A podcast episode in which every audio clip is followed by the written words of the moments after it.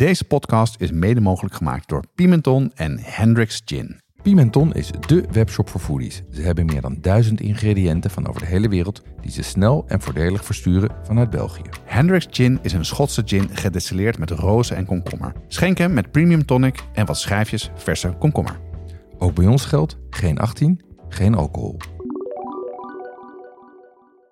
Jeroen, ben je wel eens goed ziek van oesters geweest? Ik ben wel eens onwaarschijnlijk ziek van oesters Serieus? geweest. Ja, echt heel erg. Toen ging ik met, eh, met mijn huidige vrouw, mijn toenmalige vriendin, eh, naar Londen. Eh, een vriend van mij werkte daar in de Quaglino's. Quaglino's was een heel fancy restaurant van Sir Terence Conran. Van, Ja, van ik, Habitat, ja, ja. precies. Ja. En daar hadden wij de seafood platter. En nou, uitgebreid oesters gegeten. Alles zat erop en eraan. En toen ik terugkwam in het hotel, begon het al te rommelen. En ik zou je zeggen, ik heb de, dat hele weekend heb ik op mijn hotelkamer gelegen. Oh ja, dat was een- het was was het hele weekend weg. was super romantisch. Het was super romantisch. Maar ik was, en het mooie was, ik heb daarna een klacht ingediend bij ze. Ja? Toen, ik- toen kreeg, daar kwam meteen een bureau tussen die daar gespecialiseerd in was. En ik heb wel al mijn geld terug gehad. Dus dat was weer mooi meegenomen. Mooi.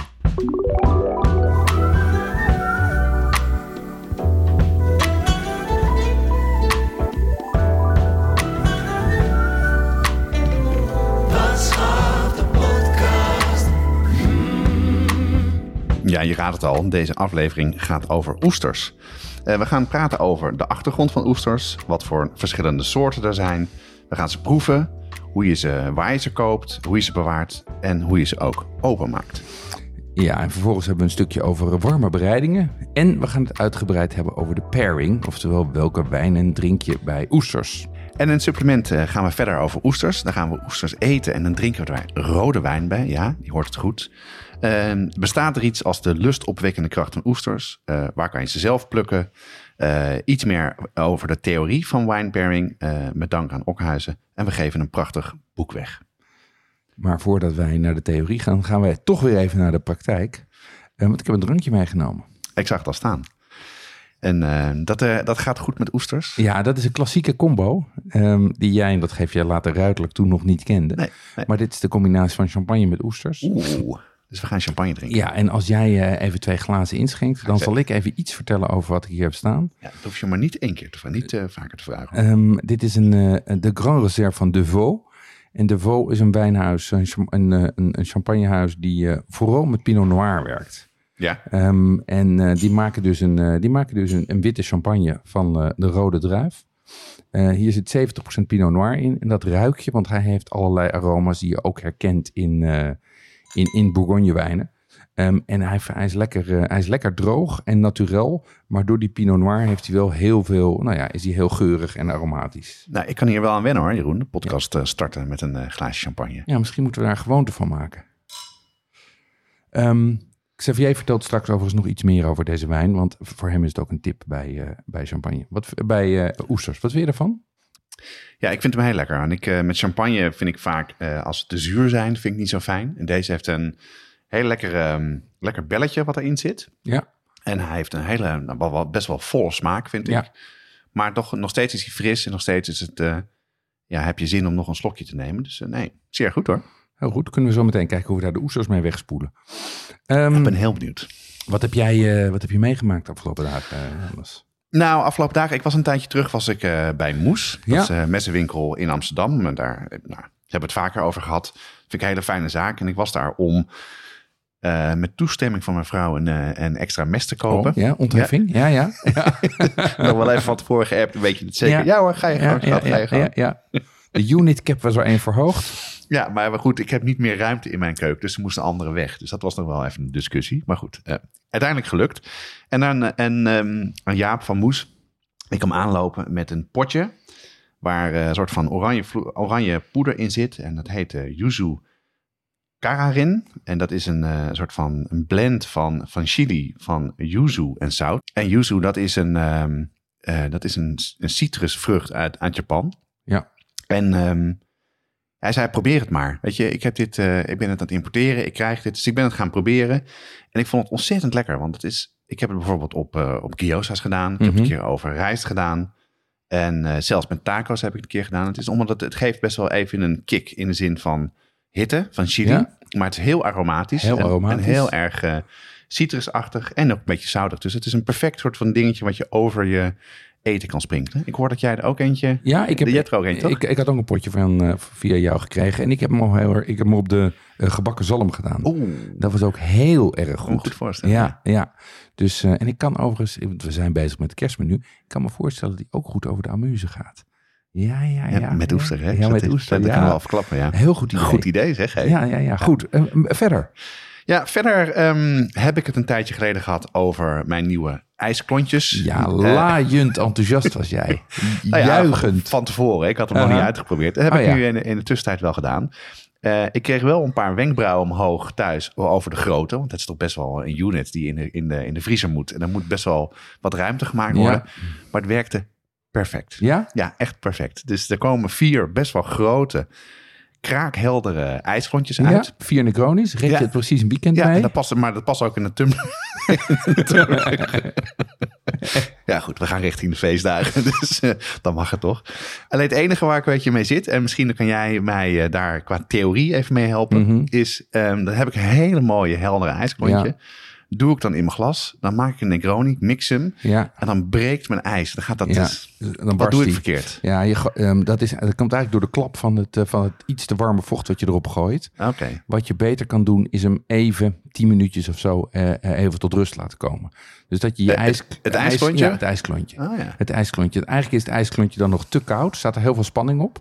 En als je er dan, eh, als je dan die, dat, eh, dat vocht opgooit, dan barst die. Heb ik met mijn klonten ook. Oké, En de truc om dat te doen is gewoon eh, is temperen. Dus eigenlijk gewoon 10 minuutjes van tevoren of zo eruit halen. Ja, en dan, En maakt het ook uit als je de vloeistof kouder maakt, of gebeurt dat dan hetzelfde? Dus dat als je is dus een, een- eh, lijkt mij een mooi experiment voor eh, de komende weken, Jonas. Ja. Nou, ga ik zeker doen. Dus dat is eh, een succes. ja. Dus voor mensen die, eh, die het ook willen, ik zal de link nog even op de site zetten, want het is echt een topding. En dat scheelt weer een, eh ja, een, eh, een beerkoeler in je, in je vriezer. Daar moet je nog veel meer ruimte voor maken. Ja, ik vind wel, het, het is, mijn klonten zijn natuurlijk rustieker. Want ik, want ik heb, een- ja, maar het is, het is wel interessant. Nee, dat is wel waar. En eh, nou, op zich, maar op zich vind ik een mooie strakke klont, vind ik ook wel eh, gepast. Kijk eens aan. Misschien dat ik ook dat ik hem wel op het verlanglijstje zet voor de kerst. Ja, Hey, en jij, wat heb jij uitgespoten? ja je, je kan de klok erop gelijk zetten, Jonas. Als het, eh, als het eh, eh, herfstvakantie is of het net is geweest, dan begin ik met mijn Christmas cake. Dus, ehm, ook dit jaar weer? Ook dit jaar weer. Ja? en ik ben dit jaar, ik heb natuurlijk een beetje gevarieerd. Ik heb kleintjes gemaakt, grote gemaakt, alcoholvrije gemaakt. Ehm, maar ik ben nu weer helemaal klassiek gegaan. Gewoon het recept weer even helemaal zoals hij, zoals hij op de site staat. Dus met die verhouding krenten, rozijnen, uh, amarenekersen. Uh, en het is altijd een goede plek om je restjes uh, drank weg te gooien. Ja. Want je sle- in de loop van het jaar sleep je nogal wat mee. Dus ik heb, het was zeer bevredigend om opruiming te doen in de drankkast. Kan er weer nieuw spul bij. Beetje zoals met jouw messen. En, en verder staat dus, dus ik ga hem dit weekend bakken. Oh, leuk. En met jou zijn meer mensen bezig. Hè? We zien af en toe foto's voorbij komen op ons Instagram kanaal. Ja. Het Watschaf de podcast. Ja. En daar uh, zie je steeds meer mensen ook hun uh, bakervaringen delen en doen. Zeker. Leuk. En tag ons ook vooral, want zien bakken doet bakken. Ja. En het is gewoon hard. Het is echt een heel leuk project. Ja. En dan delen we het ook. Verder. Ja, um, ik heb een nieuwe manier van paddenstoelen bakken ontdekt. En? Ja, dat is top. Nu wil jij natuurlijk weten hoe. Ja, ik wil zeker ja, ja, weten ja, hoe. Um, ik geloof best dat die top is, maar... Wat je, wat je doet is, het geheim is dat je onder druk gaat bakken. Oké. Okay. Um, dus wat je doet is, je neemt een, uh, neemt een, een zware pan, een koekenpan. Een klein beetje olie erin. Daar leg je de paddenstoelen in hun geheel in. Ja. Um, en vervolgens zet je daar een andere pan, koekenpan of kookpan bovenop. Waardoor ze zeg maar plat worden gedrukt.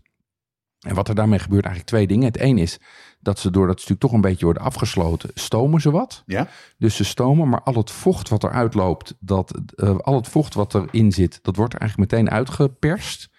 Door de en, druk. Door de druk. En dat loopt die pan in en dat karamelliseert dus. Ah, okay. Of karamelliseert, eigenlijk is het natuurlijk een Maillard-reactie. Want het, is, het zijn, uh, volgens mij zijn het uh, eiwitten die er vooral ook uitlopen.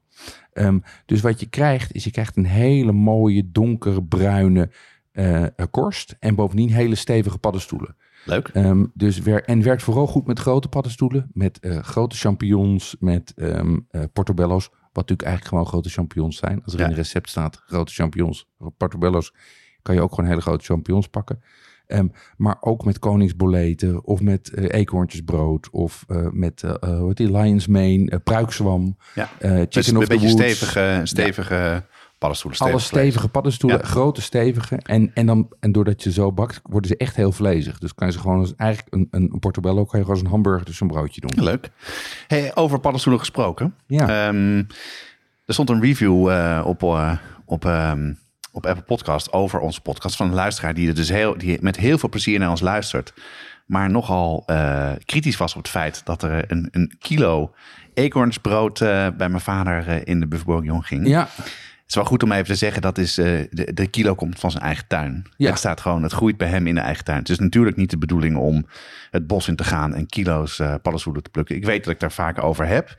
En eh, zelf doe ik altijd, pluk ik alleen maar wat ik kan eten. Dus gewoon ook volgens de regels een klein champignonbakje. Ja. Dat is wat ik doe. En dat is ook wel wat ik de rest wil aanraden.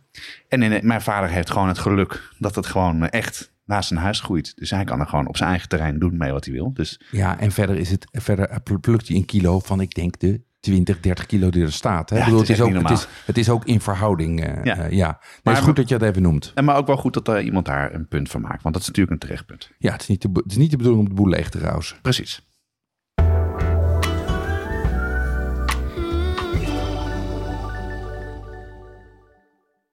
Tobanjan en tamarindepasta, Carnaroli rijst en de juiste tahini. yuzu sap en panko. Moeilijk te vinden, zelfs als je een goede speciaalzaak in de buurt hebt. Daarom zijn we heel blij met onze partner Pimenton.be, de webshop voor foodies en hobbycooks. Die bezorgen vanuit België in de hele Benelux voor maar 3,95 euro. Ga naar pimenton.be om te bestellen. En leden van de brigade krijgen 12% korting. De actuele kortingscode vind je onder andere in de nieuwsbrief. Nou, ik heb al een glaasje champagne, eh, maar er staat voor mijn neus ook een bordje met eh, vier oesters eh, naar mij te lonken. Waarom wil je het over oesters hebben? Nou ja, ik, na, na mijn avontuur bij Quaglino's, waar ik aan het begin nou over vertelde, kon ik een hele lange tijd geen oesters eten. Ik kan me voorstellen. Ja, en, en echt zeg maar fysieke weerzin Ja, ja. voelen op het moment dat je het rook. En ik heb ze toen herontdekt naar warme bereidingen die ik heb gemaakt nadat ik ze zelf heb gezocht. Ehm, en toen kwam ik er eigenlijk achter dat ik helemaal niets wist van deze toch heel Nederlandse delicatessen. Ja, en ik zal ook eerlijk zijn. Ik eh, heb ook niet echt, ben ook niet de allergrootste fan van oesters. Ik heb niet een, eh, zo'n slechte ervaring gehad als jij. Maar het is gewoon voor mij te veel. eh, dan, dan blokkeert het op een gegeven moment. Dus, maar ik ben wel echt heel erg benieuwd. Omdat ik er ook net zoals jij heel weinig van weet. Eh, laten we even beginnen bij het begin. Hoe lang eten we eigenlijk al oesters? Ja, er is een, de, de filosoof Jonathan Swift, Swift zei, eh, he was a bold man that first ate an oyster. Zie je wel. Ja, en dat is, dat is natuurlijk die weerzin. Ehm, maar wat je ziet is dat het eigenlijk al prominent voorkomt op 17e eeuwse schilderijen. Ehm, maar uit eh, archeologisch onderzoek blijkt dat Romeinen ook al oesters aten. En een Ja. systeem hadden om ze te transporteren dieper het land in. Oké. Ehm, en er is zelfs recentelijk onderzoek waaruit blijkt dat schelpdieren en oesters mogelijk een essentiële rol hebben gespeeld in de menselijke evolutie. Nou, nou. Hoe, eh, hoe zit het dan? Ja, er is een, dat is een, dat is een eh, eh, onderzoek van neurowetenschapper Michael Crawford naar het belang van omega-3 en omega-6 vetzuren voor je hersenontwikkeling. Ja? En die omega-3 en omega-6 vetzuren, die zitten eigenlijk, als je kijkt naar waar die uitkomen, zijn het vooral eh, zeevissen, vette vissen. Nou, die konden die eh, waarschijnlijk eh, de, de oermensen nog niet vinden, maar die konden natuurlijk wel die schelpdieren rapen. En het lijkt erop dat de hersenontwikkeling daarmee een boost heeft gekregen. Dus dat laat ik zeggen, het feit dat ze zijn begonnen met het eten van die schelpdieren, Ja? dat dat ervoor heeft gezorgd dat wij zo slim zijn als we nu zijn. Ja, en, en wat wij dus nu in, in pilletjes eh, aan kinderen geven en Ja. zelf opeten. Om, eh, en dat is nodig voor, dat helpt met de ontwikkeling van je Ja, hersenen. het is essentieel voor, eh, voor, het voor de ontwikkeling van je hersenen, Grappig. omega-3 en omega-6. Ja. Hoe weet je het allemaal? ja, dit komt uit een uitstekend boek, wat ik echt met heel veel, een uitstekend dik boek, het ligt daar voor je ook. Ah ja, ah, deze. Ehm, ja, het Oesterboek. Ehm, dat is Over de magie van de oester. Ja, dat is een historische, biologische en, en ook economische eh, achtergrond van de oester. Ehm, er staan gesprekken in met chefs, met kwekers, eh, recepten van eh, Circo Bakker uit Thijs Mijn Liefste, Nick Bril. Ehm, echt een heel leuk boek, leuk om te lezen, mooie recepten om te maken, mooie foto's. Als je oesterliefhebber bent, echt een aanrader. En het goede nieuws is, we hebben een exemplaar om weg te geven. Zullen we dat eh, dan voor onze vaste luisteraars in het supplement doen, dit boek? Want het is echt een mooi boek. Je Ja, zit door te bladeren en het ziet er echt tof uit. Veel Ja. recepten ook. Dit is echt iets voor de liefhebbers, dus dat eh, past wel in het supplement. Nou, laten we dat doen. Oké, van, van het boek naar de oester zelf. Want er staat hier een schaal voor mijn neus van oesters. Ja, wat, eh, welke eh, zie ik hier? En, eh, en, en die gaan proeven, toch? Ja, ik heb hier vier verschillende oesters voor je liggen. Ja. En als je kijkt, zie je een, is er één schelp die iets ronder is. Dat is de platte oester. Is dat deze? Ja, en daarboven beginnen we. Dat is een Ierse kreuze. Dan ligt daarnaast een Franse kreuze. Nee, rechts? sorry. Dit is een Ierse, dan een Zeeuwse, dan een Franse en dan een Zeeuwse platte. Oké, dus ik begin links. En we beginnen met deze. Oké. En dan gaan wij nu gewoon meteen proeven? Die gaan we nu naturel proeven. Ja. Oké, nou. Dan gaan we dan. Nou, dat is erg lekker. Dus wat ik wel heb geleerd is eh, dat je oesters moet je toch echt wel op kouwen. Mhm. je groei trekt een beetje weg. Met heel snel een Ja, we, we nemen dit ochtends, we nemen dit ochtends om eh, 10 uur op. Ja, precies ja. Dus het is zo'n wijd eigenlijk. Nee, maar ik vind het echt serieus lekker. Want hij, Hij is lekker, toch? hij is zoetig. Hij, heeft, eh, een, hij is romig. Ja, Hij heeft een, eh, een volle smaak.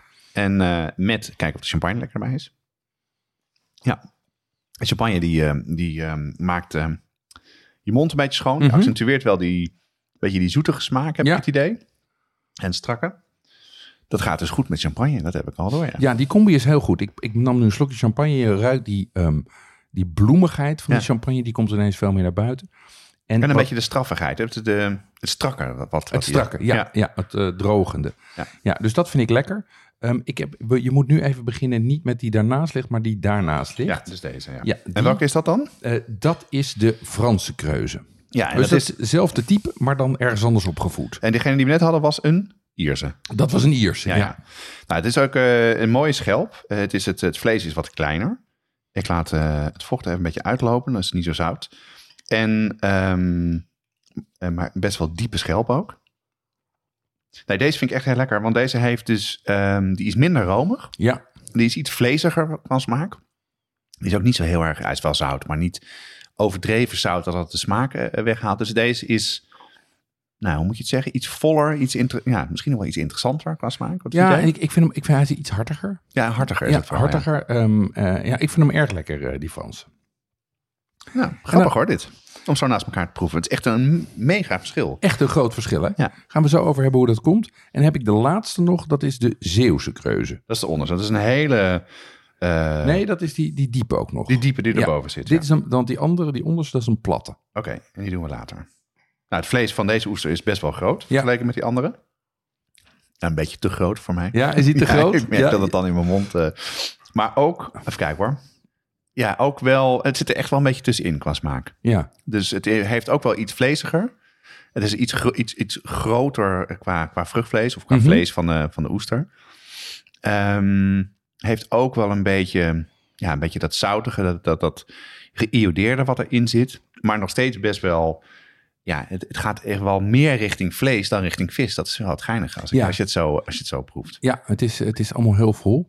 Ehm, eh, Ik moet het even wegspoelen. hoor. ja, ik moest ook even... En wat er bij mij is, het is niet zozeer de smaak, maar het is meer de structuur. Ja, ik het ben ook mondgevoel. echt geen fan van mosselen. Dat Nee. is echt iets van, vroeger. En, ehm, en we de laatste of niet? Ja, nu gaan we naar de Zeeuwse platte. Oké.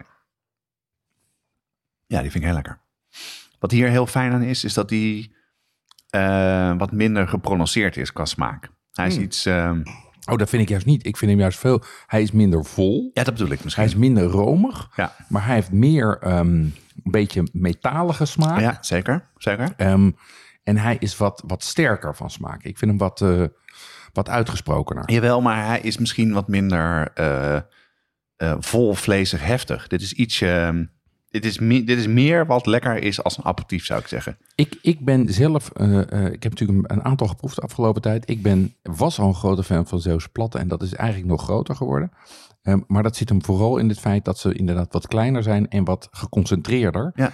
En minder zo'n zo'n hapromigheid. Maar een totaal andere smaak. Hè? Totaal het zit wel, andere smaak. Het zit wel in hetzelfde soort spectrum. Ja, het is, is dat nou umami?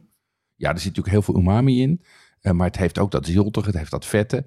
Ehm, eh, het is natuurlijk, eh, en, en het mondgevoel is natuurlijk allemaal hetzelfde van dat hele, ja, dat hele zachte, eh, glibberige. Ja, maar het mondgevoel is echt wezenlijk verschillend tussen deze vier die we nu geproefd hebben, hoor, Absoluut. vind ik. Want ehm, moet ik zeggen welke ik nou het lekkerste vond? Ja, mag je. de, mag eerste, de eerste en de laatste. Dus de Ierse Oh ja. en, de, en de Ierse vond ik interessant qua smaak, qua Ja. volligheid. En kan ik me heel ook goed voorstellen dat je dat...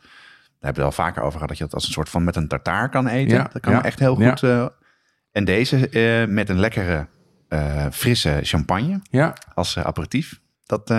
oh, ja geef mij nog maar wat. je, wil niet, pro- je wil niet proosten. Je ik, wil gewoon, ik wil bijgeschonken worden.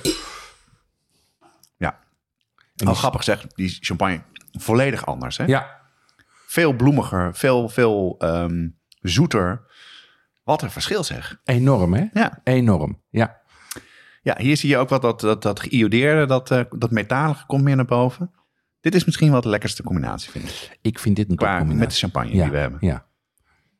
hey, dit zijn ehm, vier, eh, ja, hetzelfde product, namelijk vier oesters, maar Mhm. compleet andere smaken. Het zien er ook anders uit. Eh, hoe zit dat? Wat, eh, hoe komt dat? Weet je dat? Ja, ik, dat, dat weet ik. Ik heb daar uitgebreid over gesproken met Jean de Hoge. Ja. Ehm, en die is eigenaar van de oesterij en World of Oysters. En dat is, een, eh, dat is in de oesterwereld ook wel een interessant bedrijf. En Hoezo dan? Want wat vond je daar leuk aan het bedrijf dan? Of- Nou, het grappige is dus, zijn familie zit al meer dan 100 jaar in de schaal- en schelpdieren. Zo lang, Ehm, ja. ja, en sinds 1906 kweken ze mosselen. ja? Ehm, en in de jaren 60 zijn ze eigenlijk een beetje als hobby oesters erbij gaan doen. Ehm, en hij zelf, hij is dus derde generatie geloof ik, is heel enthousiast geraakt over de oesters. En wil meer mensen laten kennismaken met die oesters. En daarom zijn ze begonnen met, nadat ze, naast dat ze kweekten, zijn ze begonnen met verpakken. En sinds 2012 hebben ze ook echt een proeflokaal waar je al deze oesters kan proeven. Ehm, en, en is hij ook begonnen met een samenwerking met Ierse en Franse oesters om die breedte te laten proeven ook. En hij heeft me echt alles verteld Ja, over oesters. En, die, en die, vier, die Ierse en die Franse oesters, die, die liggen dan in, in, ehm, in Nederland? Of, of komen Ja, of, hij, of- hij, hij importeert die. Eigenlijk, eigenlijk wisselen ze uit. Dus wat er natuurlijk meespeelt is dat oesteroogsten, daar gaan we het straks nog wel even over hebben, ehm, die kunnen van jaar tot jaar enorm verschillen. Nou. En het helpt dus om relaties internationaal te hebben, dat als jouw oogst tegenvalt, dat je het elders vandaan kan Ah, ja. En toen bleek ineens dat er ook wel vraag was naar die smaakverschillen. Maar deze komen dus van zijn bedrijf, van het Ja. bedrijf van, van Jean de Hoge, de Mhm. oesterij. En ja, als we even teruggaan naar die smaakverschillen, eh, hoe zit dat dan? Wat, wat vertelde hij daarover? Nou, wat, wat je interessant is om je te realiseren is natuurlijk dat oesters een beeldproduct zijn. Ehm, je koopt dat oesterzaad en dat, dat gooi je dan op, op, ter- op banken in de zee. Serieus? Ja, en dan laat je het gewoon drie tot zeven jaar liggen. Zo Dus- lang? Ja, zo lang. Ja, Ah, ja. ja. zeker die platten, die groeien wat minder snel. Ik denk dat die plotter die je hier hebt, die is vijf jaar oud. En die kreuzes zijn drie jaar oud. Dus, en daar liggen die oesters eh, eh, algen uit het zeewater te filteren. Want het zijn filterdieren, hè? Ja, ja. Dus die liggen daar gewoon te liggen. Ehm, en die smaak, de smaak van die oesters wordt dus heel erg bepaald door de temperatuur en door het water dat ze filteren. Ehm, en dat maakt dus uit of je in water, en Frans water ligt of in Iers water. Gewoon omdat in het een is het wat zoeter en wat zilter en temperatuursverschillen. Maakt dat zoveel Ehm, uit? Ja, dat maakt dus, nou ja, je proeft het. Nou, nee, dat, daar komt dat dus door. Want genetisch zijn ze allemaal hetzelfde. Behalve Nou ja. die platte, hè? dat is wel echt een Ja. andere ras. Maar die andere drie zijn vrij, zien er ook echt best wel hetzelfde uit. Ja, Ja. ja. En, en wat in, ook interessant is, is dat die kwekers, die beïnvloeden dat dus door die dingen te verslepen. Dus die, die, die vissen ze op en dan gooien ze ergens anders neer. Ja, dus, dus, dus het wordt dus eh, uitgestort ergens en daar, daar groeien ze. Ja, En, maar wordt dat dan zo vaak heen en weer eh, gevaren of gesleept? Hoe moet ik het zien ja dat, gebeurt een paar keer in het hele proces. Ehm, eh, en, en dat doen ze dus om te zorgen dat nou ja, in de verschillende fases heeft zo'n oester behoefte aan verschillende omgevingen. Ofwel warmer, ofwel kouder, ofwel zoeter, ofwel brakker water. Serieus, hè? Ja, serieus. Wat grappig. zeg. En wat je bovendien moet doen, is je moet ze regelmatig keren om een gelijkmatige groei te krijgen. Want wat je ook ziet bij deze, dit zijn echt prachtige kommetjes. Ja, die Jeroen, dat is de, de Dit- Franse kreuze was dat. hè? Dit was de, dat was de Franse kruis, Ja. maar dat geldt ook voor die Zeeuwse. Heel diep is die. Ja, Ja. dat zijn echt hele eh, eh, prachtige kommetjes, ook heel goed om in te serveren. En ik kan je vertellen, als je zelf gaat rapen, ja, dan gaan ze echt alle kanten op. Dan, want ze groeien naar het licht toe, hè? Is dat zo? Ja, ze groeien naar het licht toe. Dus als je ze niet keert, dan wordt het een soort lange, een soort lange slierte die vaak in, in bochten richting, eh, richting het licht groeien. En probeer ze dan nog maar eens open te maken. Nou, exact. Ja. Dus, dus dat is wat die kwekers doen, zeg maar. Hey, en maar dat, die, die kwekers, die, eh, hebben die nog een andere rol dan het verslepen, of het, het zaaien van de oester en het, eh, en het heen en weer varen? Ja, eigenlijk, eigenlijk is het dus, wat ze doen is dus die smaak, die sturen ze door ze te verslepen. Ehm, eh, de juiste vorm, die geven ze door ze te keren. En wat ook belangrijk is, is dat je de juiste maat opvist. Want wij hebben hier allemaal, Ja. zeg maar, drie viertjes. Best En wel, best wel zelfde maat. een prettige maat. En, die kan je, en als je zelf gaat rapen, ja, dan heb je echt van die hele kleintjes en hele grote. Die hele grote, die mag iemand anders opeten dan. En, en, wat, en wat ze bovendien doen, is zeg maar de laatste twee, drie weken voordat ze worden verpakt, eh, worden ze in oesterputten of in oestervijvers gelegd. Ja? En daar worden ze nog even eh, heel regelmatig ververst en gespoeld, zodat ze mooi schoon zijn. En, en dat is gewoon met getijden of hoe doen ze dat dan? Ja, dat doen ze, dat doen ze met getijden of met pompen. Ehm, en dan hebben ze gewoon grote, dat kan je in, in Ierseke, de Oesterboulevard, kan je dat zien. Heb je van die betonnen bakken. Ja. En die zitten vol met, met oesters. En daar pompen ze dus elke dag schoon zeewater in en uit. Ik heb het wel eens in, eh in Ile de Leron gezien, Ja. in eh, een eh, eiland in, in Noord-Frankrijk bij Bretagne. Ja, Daar is enorm getijden. En daar, als er dus nou het laag water is, dan rijden dus de, de tractoren rijden van de, van de dijk gewoon het wat op. Gaan die, die grote, ja, van kratten zijn het eh, Ja, halen. En, tafels Ja. noemen ze dat. Ja. Ja, ook lekker hoor daar. hey, maar dat klinkt wel een beetje. Dus ik had altijd het idee dat een kweker gewoon ja, erop let. Ja. En een beetje zoals een visser. Oké, als ik het nodig heb, haal ik het uit het water. Maar dat klinkt veel meer als eh, een kweker, net zoals wijnbouw. Hè, dus, je, dus je hebt je grond, en je hebt je, heb je, heb je druiven. En daar heb je wel invloed op in keuzes die je maakt. Maar eh, het is ook, ik ben ook redelijk afhankelijk van nou, de natuur, om het zo maar te Ja, zeggen. je bent heel afhankelijk van de nat- natuur. Je hebt ook zelf soort zorgen bij eh, oesters als bij wijnkwekers. Dus is het seizoen wel goed? Zijn er geen plagen?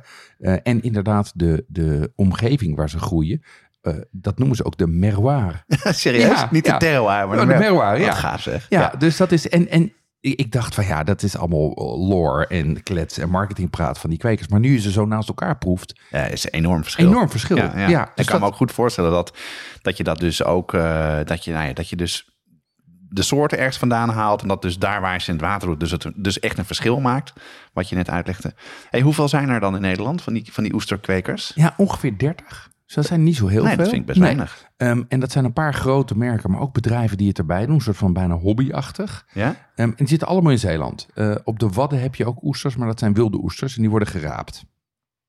Hey, en ehm, het rapen zelf, dat, kan je dat makkelijk zelf doen? Je hebt het net al een paar keer over gehad dat, dat, dat je dat gewoon kan doen. Is dat, mag dat gewoon? Dat mag gewoon. Dat is makkelijker dan paddenstoelen rapen. En in het eh, supplement gaan we even vertellen hoe je dat precies eh, doet en waar. Leuk, leuk om te doen. Ja, Jeroen, deze champagne die we hier nu bij drinken, eh, die hebben we al eerder geproefd. Hè, we waren namelijk op uitnodiging van Okhuizen bij hun proef, proeverij, proeven tussen de stellingen. Ja.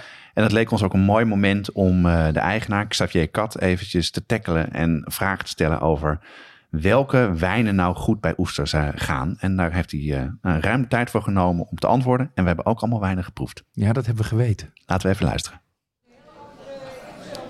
We zijn in Haarlem bij, bij Okhuizen. Zijn uitgenodigd om langs te komen bij eh, proeven tussen de stellingen. Je denkt natuurlijk hele chique kelders, maar het is een industrieterrein in, in Haarlem waar alle wijn van Okhuizen opgeslagen staat. De temperatuur is wat koeler. Het is hartstikke druk. Hier staan hier eh, op tafel enorm veel wijnen.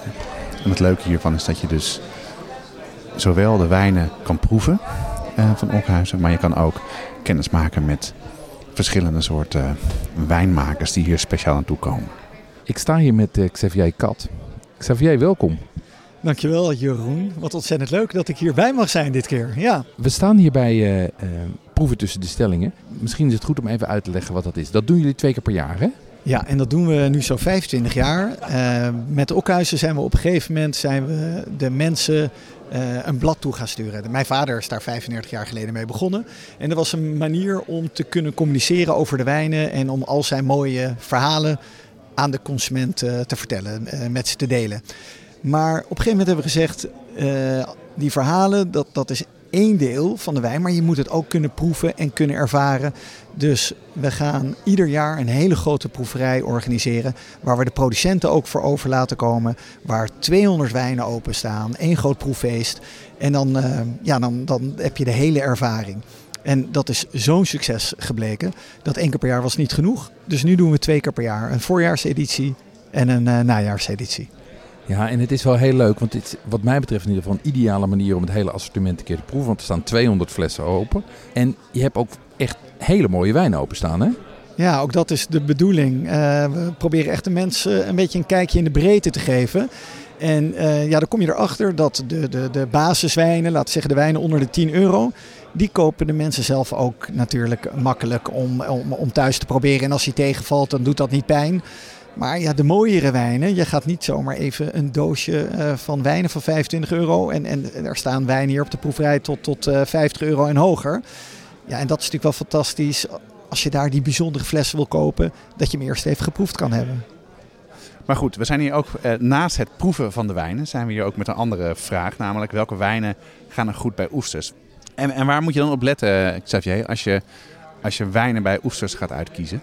Ten eerste is het heel erg belangrijk over wat voor oesters je het hebt. Heb je het over platte oesters uh, of heb je het over kreuzes? Die smaken anders, maar ook wat doe je bij de oesters? Citroen wordt er vaak bij gedaan, maar heeft natuurlijk wel heel veel invloed op de pairing. Maar doe je het met een sabayon of ga je ze grillen of uh, er zijn natuurlijk uh, verschillende mogelijkheden. Dat speelt een enorme rol. Als we het hebben over de oesters aan het begin van een diner, uh, ik zie het voor me, je komt bij mij thuis, dan kan ik vertellen, dan staat de champagne staat koud. Champagne bij oesters? Ja, ik vind champagne dat is het meest fijne begin van een avond uh, met elkaar. Dan is het met de toon meteen gezet, meteen feestelijk. Iedereen heeft er direct zin in. En dan is het ook wel heel lekker om dan te genieten van een paar mooie oesters. En dat is een klassieker voor mij. Oesters en champagne. Nou, we lopen achter Xavier aan en die uh, gaat naar een van de verschillende wijnboeren en die gaat dan volgens mij een champagne. Ja, we gaan de champagne gaan we proberen. Waar zijn we, Xavier? Dit is Champagne de Vaux uit de Côte de Bar. En Côte de Bar is het zuidelijk gedeelte van de Champagne. En dat is wat meer het thuis van de Pinot Noir, een van de vaste druiven in Champagne. So from uh, our classic brut, Grande Reserve, so made of Pinot Noir and Chardonnay, which are the only varietals which we use. Maar ik kies dan wel heel specifiek voor de Grande Reserve, omdat dat hun cuvée is die het meest uh, fris is en het meeste elegantie heeft. Waarom is champagne zo bijzonder? In het algemeen, in ieder geval de kwalitatieve champagnes. Er is altijd uh, een, een, een, mooie frisse zuurgraad. Die eigenlijk een soort van ruggengraat voor de, voor de wijn vormt. En uh, het is eigenlijk vrij ingetogen en, en heel veel subtiliteit. Um, en ik denk dat dat bij die oester, wat ik net al zei, dit gaat niet domineren. Maar een, een, een champagne kan heel smaakopwekkend zijn. En kan een bepaalde bloemigheid heeft deze ook. En een bepaalde ziltigheid. En dat zijn allemaal kwaliteiten die eigenlijk die oester gaan stimuleren. Die, die de smaak in de oester extra gaat prononceren, gaat opwekken.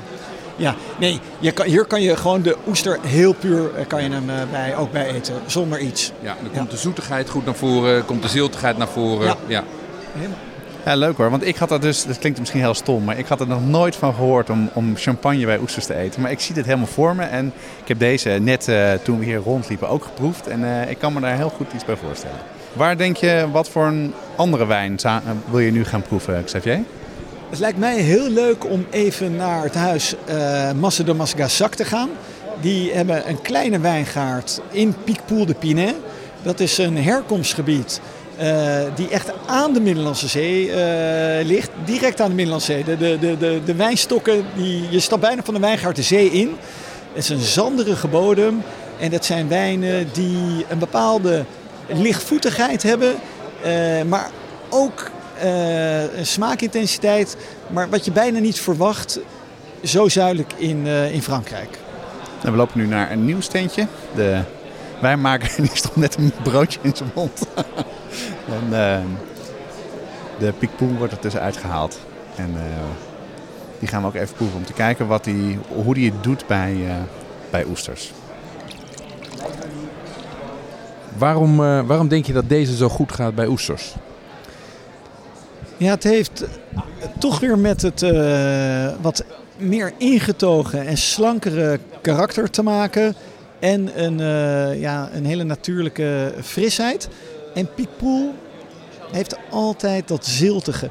En ja, dat is gewoon een, een soort van natuurlijke match met uh, sowieso met zeevruchten, maar ook met oesters. Dus in het bassin de Thau, veel mensen zullen het kennen, daar hebben ze ook prachtige oesterbanken. En ja, daar iedereen zit daar aan de Picpoul de Pinet met oesters uit Bassin de Taux. Ja. Hoe verschilt dit nou van champagne? Als je zo, ze zo direct naar elkaar proeft? Sowieso heb je natuurlijk niet de, de belletjes. Dat doet uh, wat met het mondgevoel uh, ten eerste. En hier heb je in de geur en in de smaak volgt dat heel mooi. Heb je een beetje dat gejodeerde. Dat, die zoutige smaak die anders is dan de mineraliteit die we in de champagne hadden. En dat geeft toch een, een wat geprononceerder karakter. Ja, die wellicht... er zit een klein bittertje in. Ik denk juist door dat bittertje en dat, dat, dat hele ziltige dat gaat die uh, bepaalde karakteristieken in de oester echt, echt prononceren, echt liften. Lekker hoor. Dat was de tweede. Nu de laatste wijn. Gaan we, gaan we proeven? Ja, het lijkt mij wel heel leuk om even Spanje in te gaan dan. En dan kies ik eh, graag voor het uh, kustgebied in Galicië. Een heel koel klimaat in Spanje. Natuurlijk ook weer gelegen dicht aan de zee. Een, uh, een, hele makkelijke keuze zou Albarino zijn, uit Rias Baixas bijvoorbeeld. Maar ik vind het leuker om een onbekendere druif met jullie te proeven. De Godello-druif in het subgebiedje Baldioras. Ligt ietsje meer landinwaarts, uh, maar is een te gek gebied wat het verdient gewoon om ontdekt te worden. Laten we gaan proeven. Xavier heeft nu een, een nieuw glas voor ons ingeschonken, een uh, Godebal. Um, die komt overigens van de tafel onder de 15 euro. Dus dat is ook goed nieuws. Um, wat, wat, proeven we hier, Xavier? Ja, we blijven hier wel in het karakter van frisse, slankere wijnen. omdat de oester daar gewoon goed mee doet. We kunnen straks nog misschien over wat meer contrast ook praten. Maar, maar deze wijn, net hadden we de echte pure ziltigheid. En hier komen we ietsje meer in, ook in, in steenvruchten. Dus gaat uh, een beetje naar wit fruit. En, maar het zijn hele subtiele, niet te aromatische tonen. En dan in combinatie toch weer met een hele zuivere zuurgraad. Het is aromatisch wat anders, maar het is niet heel uitbundig. Uh, ik denk bij oesters moet je niet een Gewürztraminer en Riesling botst over het algemeen ook. Je zou kunnen denken Riesling is fris en, en mooie zuren, maar aromat, aromatisch botst dat. Daar, zit niet een brug met die oester. Als je er uh, wat citroen bij wil doen of bijvoorbeeld een uh, vinaigrette, dan kan de wijn dat ook prima aan. Xavier, ontzettend bedankt. Wat leuk om. Nou, ik had hier echt in mijn leven nooit verwacht dat ik uh, rode wijn en oesters bij elkaar zou hebben. En champagne. Nou, ga ik meteen uitproberen. Um, leuk om hier uh, te gast te mogen zijn en ook even uitleg van jou te krijgen over hoe je oesters beter kan. Ja, hoe je meer van oesters kan genieten met de wijn erbij. Heel graag gedaan. Ontzettend leuk uh, dat jullie hier waren. En, en blijf nog even, want er is nog veel te proeven. Ja, Jeroen die wilde nog wat dingetjes uitproberen. Zijn kelder moet aangevuld worden. Ja, ik was al bijna weg, Jonas. Dus, uh... nou, ga je gang, jongen. Ga proeven. Ja, dat heeft nog wel een staartje gehad bij mij, Jonas. Want morgen komt hier de, de, de, de vrachtauto van Okhuis voor. Die komt 12 dozen wijn leveren. Heb je zoveel dus besteld, ja. Ik heb, ja, en ik had ook nog in opslag liggen. Maar um, en nou, je hoorde het. Xavier heeft, weet er echt ontzettend veel vanaf. Um, en uh, hij heeft ons ook nog, dat hoorde je nu niet, maar hij heeft ook nog wat interessante dingen verteld over de theorie van de pairing. Um, en hij had dus suggesties voor uh, oesters met rode wijn. Um, en dat gaan we even in het uh, supplement doen. En dan gaan we ook dat oesterboek weggeven. Nou, hartstikke goed. Jij hebt contact gehad met oesterij. Ja. En ik zag net beneden in jouw koelkast de verschillende dozen oesters. Daar heb je echt best wel mooie oesters gekregen. Maar goed, als je niet helemaal naar, naar Zeeland kan, kan rijden, hoe kom je dan aan goede oesters? Waar moet je op letten? Nou, kijk, de, het makkelijkste antwoord is uh, dat de oesterij ook een webshop heeft. Dus daar kan je gewoon bestellen. ja, en, dat, en ze leveren gewoon door heel Nederland? Leveren gewoon door heel Nederland. Dat ja, dus dat is ideaal. Zeker met de feestdagen. Um, maar je gaat vooral ook naar je eigen visboer als die betrouwbaar is. Bijvoorbeeld naar de horeca groothandel. Ja. Um, het is wel belangrijk dat je een visboer hebt die ook verstand heeft van oesters. Want uh, uh, zeker als je iets, een iets gerichter wil gaan kopen, zoals wij dat nu hebben gedaan, dan uh, wil je toch liever een stapje verder gaan dan zijn standaard oesters. Um, en, maar dan kan je het gesprek met hem aangaan over wat voor soort oesters je zoekt en welke smaak. je hebt nu een beetje een beeld van wat er is.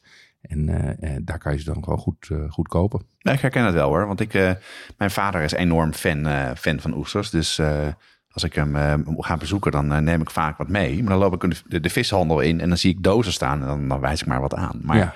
dat weet nu eh, waar ik op moet focussen. Ehm, als je dat zelf gaat doen, hè, waar, Ja. waar, waar let je op? Welke, welke zou jij nu? Je hebt nu best wel geproefd en Ja. veel research gedaan. Wat voor advies zou je eigenlijk geven of wat doe je zelf? Nou, kijk, je, je maakt dus een keuze of je een, een mildere, romigere wil, de kreuze, of dat je de platte wil hebben, die Ja. krachtiger is en meer smaak heeft. Ja, en misschien nog heel even kort eh, de twee verschillen smaken, verschillende smaken uitleggen. Ja, die kreuzes die zijn wat mij betreft voller, romiger en ehm, eh, wat zoeter. Ja, en een beetje vleesiger misschien. Ja, vleesiger, precies, voller in die zin. Ja. En eh, de platte, die zijn wat krachtiger van smaak. Die zijn wat, ehm, wat pittiger en iets minder vol. Dus die zijn wat magerder, zeg maar. Ja, maar ik vind het ook dus daarom ook wel qua smaak wel interessant. Maar ik vind ze wel milder in smaak. Daar hebben we dan een beetje een verschil van mening over. Ja, Maar Ik, ik snap wat je... Nou, ik, ik, ze ik zijn, zou er dus die eerder aanraden voor mensen die moeite met oesters hebben. Zou ik wel met die kreuzes beginnen, als ik heel eerlijk ben. Ja, het grappige is dat, dat de, de, de experts zeggen het juist andersom. Oh, serieus? Ja, omdat die, Ah, ja. omdat die platten die hebben minder... eh, die platten die hebben een uitgesprokener oestersmaak. Eh, en zijn wat minder romig. Dus die kreuzes zijn wat romiger. Maar Ja, ik en wat vind, zoeter misschien ook. Ja, en wat zoeter. Ja. Maar ik vind juist ook het feit dat ze wat, dat ze wat kleiner zijn, vind ik eigenlijk wel prettig. Want zo'n hele, zo'n hele hap, eh, ik vind dat toch, eh, ik vind dat qua mondgevoel toch wat niet altijd lekker. Ja, ik heb toen ik in Frankrijk was, eh, daar hebben we best wel wat oesters gegeten. Dan kreeg ik ook een hele goede tip. Als je kinderen oesters wil laten, laten eten, dan moet je de spier die, in, die dus aan de, aan de schelp vastzit, daar blijft altijd een beetje van over. Die moet je er, eraf snijden. En dat is dan het, een beetje vleesiger, zoeter en niet zo vissig. En dat is een hele goede soort instap voor kinderen om, eh, om oesters eh, Ja, ja te dat, dat, proeven. dat is dat voetje, zeg maar. Je Ja. ziet ze hier ook zitten. En dat is trouwens eh, wat je bij, natuurlijk bij Coquille Saint-Jacques, is dat het enige wat je eet, hè? Precies, ja. Ja. De rest doe je niet Nee, inderdaad. ja. precies. Ja. Ehm, maar de, de strekking is dus overleg even met je visboer. Wat ook even goed is om bij stil te staan, is de maat van Ja, de dat wil ik wel- kreuzes. ja, ja. Ter vergroting van de verwarring ehm, is het zo dat de maatvoering bij kreuzes zo is dat 1, de maat 1 tot en met 6, bij kreuzes is 1 de grootste. Bij platte, dat nummert in nullen, van 1 0 tot 6 nullen. Daar is 1 0 de kleinste. Oké, Het voordeel is eigenlijk bij allebei wat de ideale maat is om koud te eten, is 3 of 4. ja, ja. Dus in, in beide kom je op het, ongeveer op hetzelfde In het uit. midden, ja. Ja. ja. Ehm, wat je wel het best kan doen, is ehm grote voor warme bereidingen. Oké. Hey, ehm, als je die dan hebt uitgekozen, Ja. ehm, hoe lang zijn ze dan houdbaar? Nou, het voordeel is dat staat erop. Op Oh, serieus? Het, ja, op het pakje. Maar waar je Oh, ja. rekening mee kan houden, is dat ze over het algemeen 14 dagen vanaf inpakken houdbaar zijn. Ja. Best wel lang dus. Je moet ze dan wel koud bewaren onder in je koelkast. En als je dus oesters ziet liggen die een houdbaarheid hebben die maar een paar dagen is, dan weet je dus dat ze al een week of anderhalve week bij de visboer in de koeling staan. Nou, liggen vast, vaak vooraan, denk ik. Ja. Wat, ik- wat ik ook wel een keer heb meegemaakt, is als je, de, als je het dus niet eh, plat neerlegt, Mhm. maar op de zijkant, Ja. dan kan het vocht ook uit de oesters lopen. En dan eh, durf ik ze niet op te eten. Hoor. Nee, maar wat je, het- die, die oesterdozen die zitten ook allemaal met, eh, met nagels of met, eh, met van die plastic banden dicht. Ja. Om die oesters ook dicht te houden. Ja, maar je moet ze dus plat neerleggen, dus niet, niet, niet rechtop staand. Eh, onder druk eigenlijk. Als ze uit de Oh, doos ja? zijn, moet je ze onder druk zetten. Ja, want dan blijven ze dicht. Ah, Oké. Dus verstandig om, eh, om op tijd eh, deze oesters, als je ze voor kerst wil gaan gebruiken of voor oud en nieuw, om, om tijd te bestellen. Ja. Je kan ze dus lang bewaren, Ja. hoor ik al. Eh, wat doe je als je over hebt dan? Wat voor tips heb je daarvoor? Nou ja, kijk, weet je, ik denk dat wij in het kerstmenu iets met oesters gaan doen. Nou, dat doen we zeker. Ja, en, en dan heb je er een paar over. Maar als je die dus met lange houdbaarheid koopt, dan kan je die met oud en nieuw gewoon bij de champagne eten. Ja, Ja. En dat is de beste goede combinatie. Dat is een hele goede combinatie. Ja, ja. wat is wel belangrijk dus even, want wat jij net zei is dat ze, dat ze open gingen staan. Het is wel belangrijk dat je eh, eh, geen oesters koopt die open staan. ehm, eh, of die open blijven staan. Ik had er net ook een in mijn koelkast, die stond open. Ja? Als je die dan even aanraakt, dan trekt die weer dicht. En dan weet je dus dat hij nog leeft. Dan kan je hem eten. Maar als ze open zijn in de winkel, dan zou ik, zou ik dat een beetje dodgy vinden. Dan zijn ze ook uit het mandje. Waarom is dat dan? Ja, Ehm, precies, ja. eh, en wat je in ieder geval niet moet doen, is in water bewaren. Nee, waarom niet dan? Nee, omdat ze, ze het zijn natuurlijk zoutwaterdieren. Nou ja, Dus als je ze in water... smaakt eruit. Eh, Ja, gaat sma of ze kunnen er dus zelfs dood van gaan. Serieus? Dus ze bewaren ze gewoon in dat mandje en dat blijft, dan blijven ze in de koelkast, wat ik zeg, twee weken goed. Ja. ja, en wel met openmaken even altijd ruiken. Of er niet, eh, dat ze een vieze geur hebben. Exact, exact. Ja. Ja. Over oven, openen gesproken. dat is nog best even een ding om door te hebben. Zeker als je een grote groepen hebt. Ehm, daar heb jij vast ook research naar gedaan, Jeroen. Hoe doe je dat? Ja, nou, ik heb dat, ik heb dat natuurlijk best wel veel geoefend ook. Ehm, en waar ik eigenlijk zelf bij proefondervindelijk achter kwam, is eigenlijk het is een beetje als het open. Het is natuurlijk gewoon een deur. Hè? Het is gewoon een kommetje met een deurtje erop. Ja, en het is een spier, hè? Het is een spier. Ja. En ehm, eh, wat je het makkelijkst kan doen, is gewoon die, die scharnier uit zijn eh, verband tillen. Dus je steekt hem in bij het scharnier. Ja. Je gebruikt daar een oestermes voor. Kan overigens ook met een schroevendraaier. En dan wip je, zeg maar, dat scharnier open. En dan zijn die twee van elkaar gescheiden. En dan ga je er plat met je mes langs, Ja. zodat je hem lossnijdt. Ja, en plat is dus, eh, dus het is belangrijk om te zoeken wat de boven- en onderkant is. En de Ja. onderkant is wat dieper, zodat daar ja, dat die eh, mooi netjes blijft. En plat snijden is dus de ding aan de bovenkant en proberen om die spier door te snijden. Dat je Ja, makkelijk en zo dicht mogelijk tegen de, scher tegen Ja. de schaam aan, zodat je die spier ook opeet, want die is ook lekker. Ja, en oppassen dus als er schilfertjes eh, van afkomen als je wat te grof snijdt. Echt even eruit uh, uithalen. Het is niet lekker om, uh, om, om op te eten. Precies. En wat belangrijk is, is dat je dat, dat water wat erop zit, dat je dat afgiet. Ja. Kan je wel weer andere dingen mee doen, maar... Heb ik, er nog een leuke idee voor? Gaan Oh, we het later over hebben. Ja? Ja. Oh, ben ik, daar ben ik heel benieuwd naar. Ehm, maar ik vond dat oesterwater, dat, de, eh, eh, als je dat erbij hebt, dan vind ik het echt te heftig worden. Want wordt het echt een hap zeewater met een beetje snot. Terwijl je het gewoon afgiet, dan, eh, dan vind ik hem lekkerder. Nou, dat is echt voor mij voor het eerst. Want ik heb het dus, ik giet het altijd een beetje af, maar ik laat er meestal in zitten.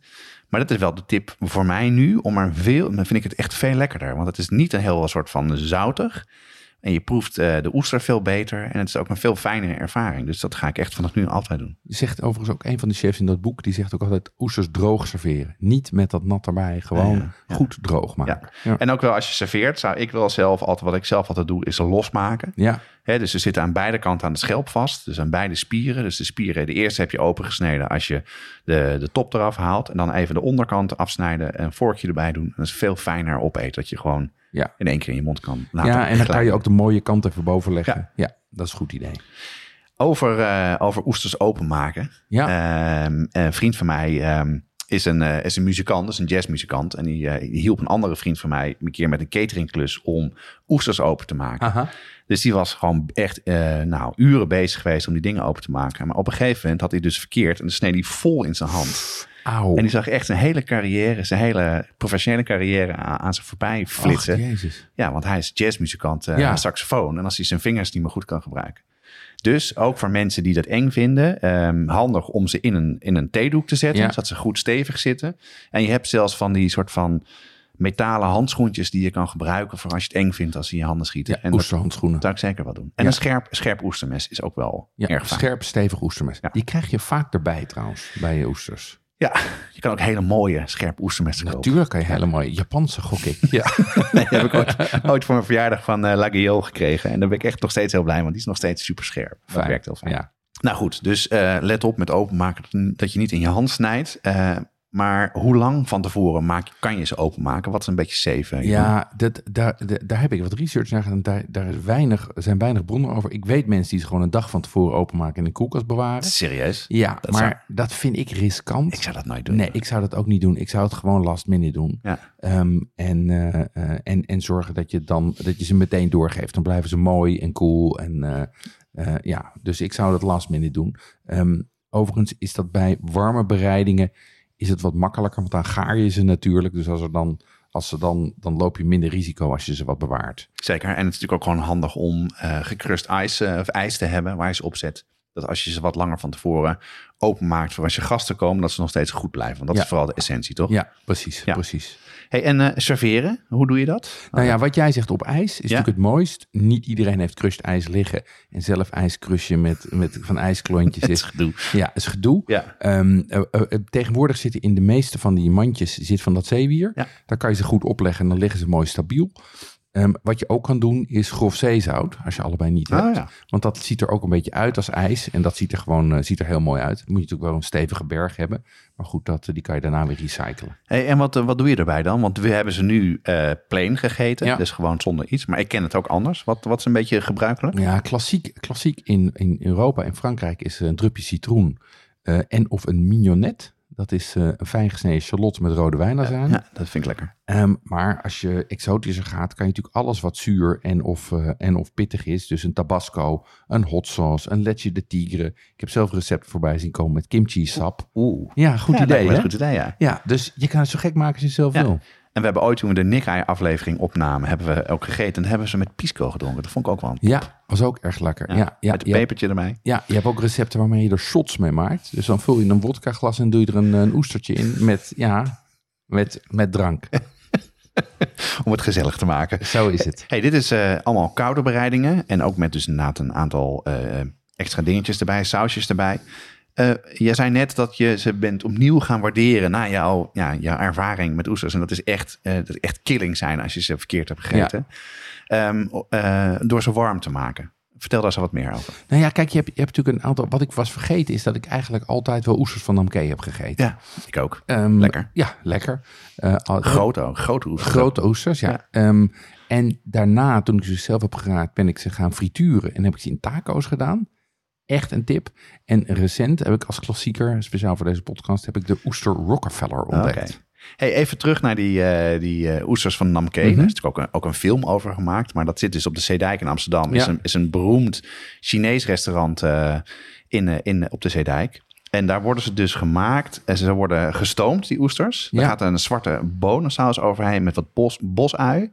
En wat ik leuk vind, op het einde doen ze daar een beetje kokende olie overheen. Dat geeft ook gewoon dat hij warm wordt. En dan die geur van die bosui en die pasta. En het is ontzettend lekker te eten. Het Ja. is echt een topper. En het is ook daar ook echt een van de meest populaire gerechten. Ja, en je bestelt er dan één of twee. Hè? Dus het is Ja. ook lekker als een soort, eh, een soort appetizer. Ja, het is ook echt serieus de moeite waard om thuis te maken. De ingrediënten zijn niet ingewikkeld te vinden. Nou, die oesters van Namke ken ik en Mhm. eh, vind ik erg lekker. Eh, je had het net ook over eh, een warme bereiding door hem te frituren. ja. Dat is nou niet het eerste waar ik aan zou denken. Hoe, Nee. hoe zit dat dan bij jou? Dat was bij mij ook niet het eerste waar ik aan dacht. Ehm, maar ik had zelf geplukt in, in Zeeland. En Ja? dan mag je 10 kilo plukken. Zoveel? Ja, dus dat zijn twee emmers vol. En nadat ik al mijn buren één, twee of drie dozijn oesters had gegeven, had ik gewoon nog een halve emmer over. Dus dacht ik, ja, wat Ja. moet ik daarmee? Bovendien zaten natuurlijk ook nog gekke maten bij. Want ik vertelde, die wilde oesters, die groeien alle kanten op. Dus toen ben ik gaan kijken wat je ermee kan doen. En toen kwam ik terecht bij een recept voor gefrituurde oesters. Nou, vertel, hoe, hoe maak je het? Eigenlijk is het heel simpel. Ik zou niet eens een recept willen noemen. Je opent ze. En dan haal je ze door de semolina. Dus door de beetje grof deeg. Oh ja, dus eh, ja, een beetje, ja. Ja, dan drop je ze twee of drie minuutjes in de frituur. En dan doe je ze in een warme, eh, warme eh, mais tortilla met hot sauce. Dat is het gewoon. Dat is het. En het is lekker. Heerlijk. Oh, wat een goed Ja, idee. want dan worden ze stevig. En dan worden Oh, ze ja. zeg maar... een- Ja. ja. dan wordt het ze vlezig. Veel wordt het vleziger. stevig en vleziger. En Ja, dan ja. heb je wel die umami en dat Ja. ziltige. En dan met hot sauce. Echt heel lekker. Ja, en een beetje zo'n crunchy buitenkantje waar die hot sauce goed in kan zitten. En Exact. En omdat ze natuurlijk een beetje onregelmatig zijn, krijg je dat er inderdaad allemaal uitsteekseltjes en dingetjes Ah, ja. aan zitten. Dus dat is erg lekker. Hey, net zei je als laatste dat je de oesters Rockefeller hebt gemaakt. Nou, dat klinkt... eh, ja, ik heb er wel eens van gehoord qua naam, maar ik heb geen idee wat het is. Nou, ik, de- nee, Wat is het? Ja, ik was natuurlijk net in New York en daar zag ik ze op de kaart staan. En dacht ik, oh, dan moet ik eens even opzoeken hoe dat dan werkt. En eigenlijk is het een gegratineerde oester met boter, kruiden, broodkruim, shallot en citroen. Dus je, je maakt een mengsel van gesmolten boter met gebakken broodkruim en spinazie, kruiden en shallot en citroen. Ja? Die schep je er, die warme eh, eh, boter schep je in je oesters. Vervolgens schuif je ze onder de grill voor twee, drie, vier minuten. Afhankelijk van hoe stevig je ze wil. Dan begint die boter te borrelen. Eigenlijk een beetje als dat vet van die oesters van Namke. En dan heb je een smaakprofiel met, met, met vooral eh peterselie, citroen, rasp, ehm, eh, knoflook en shallot. Oh, wauw, dat is wel lekker. Nee. Ja. Heel erg lekker. Ja, je hebt het al uitgeprobeerd. Heb ik gisteren uitgeprobeerd. Heel erg lekker om te maken. Ehm, je moet het overigens wel met wat grotere oesters doen. Want als je ze gaat bakken of gratineren, dan krimpen ze. Nou ja. Dus als je dat met die drie viertjes doet, dan hou je echt maar een kwartje over. En En welke van de, van de oesters die we hebben eh, ge- geproefd eh, net, zou je daarvoor gebruiken dan? ik zou daar denk ik de grote keuzes voor gebruiken. Ja. Ehm, omdat die het, het volst zijn. En die hebben door die, door die volligheid en die vettigheid kunnen ze ook wat meer krimp hebben. En ik denk dat als je het met platten doet, dat ze dan wel heel eh, geconcentreerd worden. Bovendien kost die platten ongeveer drie keer zoveel als die kreuzes. Oh, dat ook weer. Ja. Ach, ja. Dus het is, net hebben, ja. het is wel de. Het is, ik zou dit met die eh, met grote kruis. Of ik zou dit eigenlijk doen met de oesters die je zelf geraapt hebt. Ja, ja, goede tip zeg. Want Bij, wat bij Namke, dat zei je ook, dat zijn ook vaak monster Ja, mega dingen zijn Ja, ja, ja. Ja. precies. Enorm schelpen, ja. Het is wel, een slim, eh, slim gerecht, hè? Want het lijkt me echt een ideaal gerecht wat je in een restaurant kan, kan maken. Want je maakt je oesters klaar, je hebt die saus klaar. Je gooit het in die schelp en dan doe je dat in de, in, in de oven. Beetje als, eh als kreeft thermidor, moet je Ja. ook een beetje aan denken. Ja. Ehm, hoe komen ze aan die naam? Waarom heet het dan de Rockefeller? Of, uh... Ja, de, eigenlijk is dat tenminste wat, wat ik online kon vinden, is dat vanwege de kleur. Het is, uh, de kleur. De, ja, de, de, de je hebt ook, die saus is helemaal groen ah, door de spinazie. Okay. En dat is natuurlijk de kleur van geld in Amerika.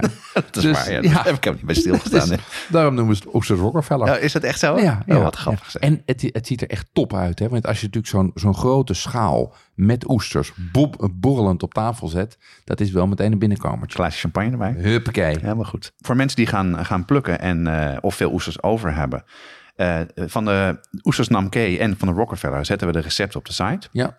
Wil je nou veel meer weten over de oester en veel meer uh, leuke recepten uh, lezen? Koop dan het oesterboek. er staan ook warme bereidingen in en nog heel erg veel andere leuke, interessante tips over de oester. Echt een aanrader.